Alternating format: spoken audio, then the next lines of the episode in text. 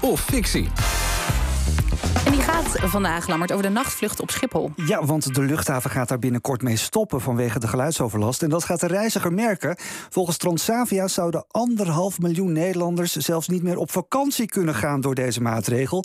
Vliegen wordt onbereikbaar voor de onderwijzer, de verpleger en de politieagent. Straks kun je alleen nog op vliegvakantie als je rijk bent, zegt topman Marcel de Nooijer van Transavia tegen het AD.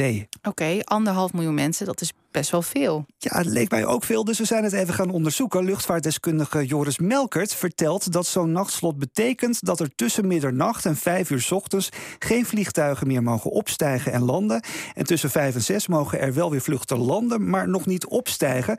En twee soorten vluchten gaan dat echt merken. Dat zijn eigenlijk twee verschillende typen vluchten. Aan de ene kant uh, zullen dat vrachtvluchten zijn, die ook voor een gedeelte s'nachts uh, plaatsvinden. En de andere zijn dan vaak de, de ja, vakantievliegers, mensen uh, die met een Transavia op vakantie gaan, of een TUI of een Corendon. Ja, en hoeveel passagiers gaan dit dus merken? Ja, Melker doet even een schatting voor ons.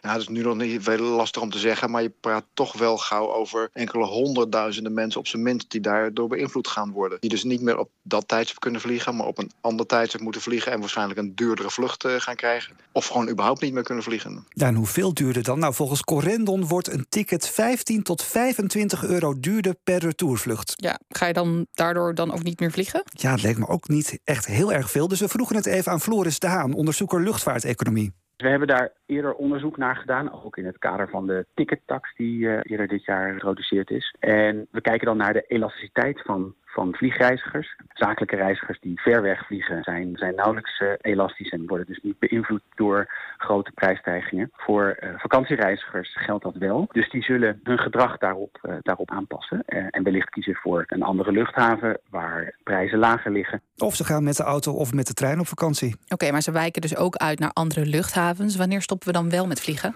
Nou, binnenkort in ieder geval niet, vertelt luchtvaartdeskundige Melkert. Dus als je gewoon kijkt naar alle voorspellingen, gaan wij als wereldburgers gewoon meer vliegen. Tenzij je de kosten echt heel fors opschroeft. Maar denk dan echt aan honderden euro's per ticket en niet aan tientjes.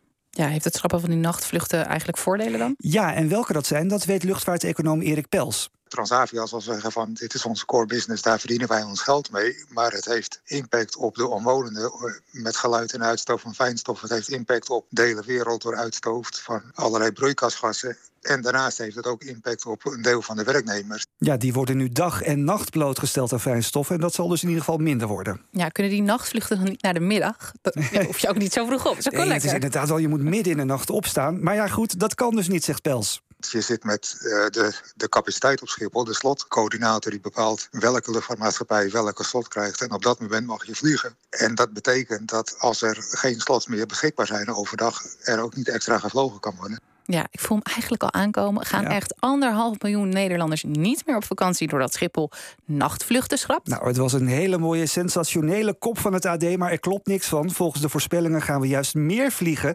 Het enige dat kan helpen om minder te gaan vliegen is tickets honderden euro's duurder te maken. En dat lijkt nu niet aan de orde. Fictie dus. De gemeente Tilburg is het gelukt om tien gezinnen uit het criminele circuit het rechte pad